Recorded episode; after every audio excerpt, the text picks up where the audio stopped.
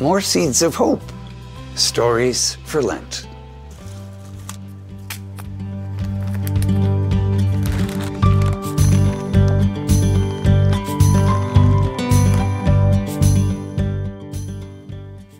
Today's story seed is First Prize.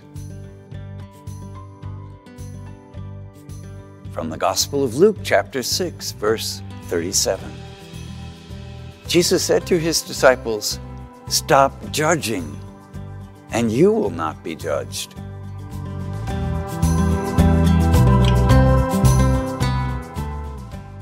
Listen to today's story seed.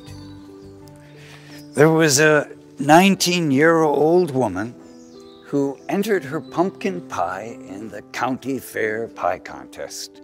She won first prize. It was only her first attempt at competing. She was thrilled. Congratulations came pouring in. Everyone had something good to say about her delicious pie. She won the next year as well, and the year after that. As the years continued, she didn't always win. Some years, she didn't even place in the top three, although her pies were always delicious she became bitter and hypercritical. She could no longer enjoy her own cooking. She found fault with every pie she made. In fact, no one could make a pie good enough for her. The crust was too hard, the filling too sweet, not enough cinnamon, slightly overcooked. The list of possible criticisms became seemingly endless. It wasn't just about the pies. The salad didn't have enough carrots. The meat wasn't sufficiently basted. The soup was salty. Like a virus, it spread from the kitchen to the whole house. The, the lumpy couch, the fading paint, and onto everyone she came in contact with. Oh, her husband's bad jokes, her colleagues' lack of punctuality, and finally, her harsh judgment turned upon herself.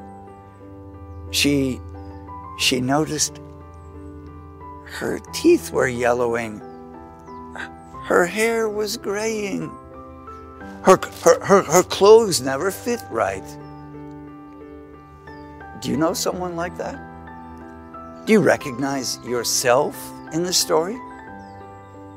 Do you have some advice for that person? Jesus offers advice for all of us. Stop judging. Scripture tells us no one is perfectly good but God. We all have faults. Let go of judgments and you won't be judged. Stop looking for perfection and just try to do well. The lady in our story did just that. She heard the message in church one day.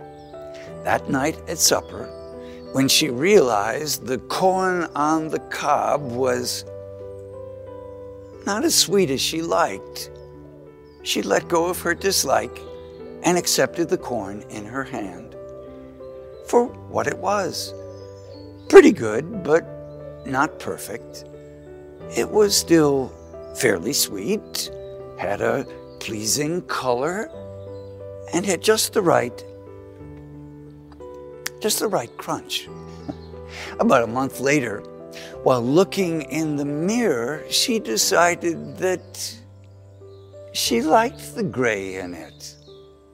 She was of that age when gray hair enters one's life, there was nothing to be ashamed of. She even felt a sense of confidence as she looked at herself. It was only a week later that she laughed at one of her husband's bad jokes. She thanked God that she had married a man with a sense of humor. She never entered a pie contest again, but she loved to go to the fair and enjoy any piece of pie she could.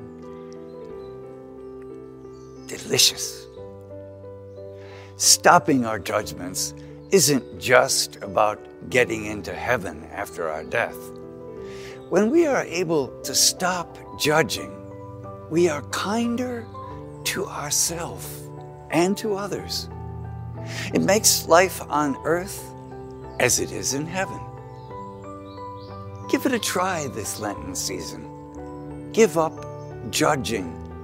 It's not easy, and if you stumble while attempting it, be kind to yourself.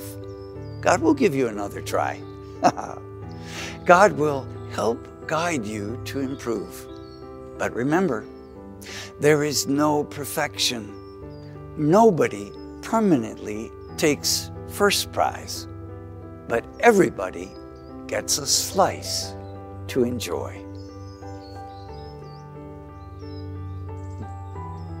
Now, let's take 30 seconds to water the seed.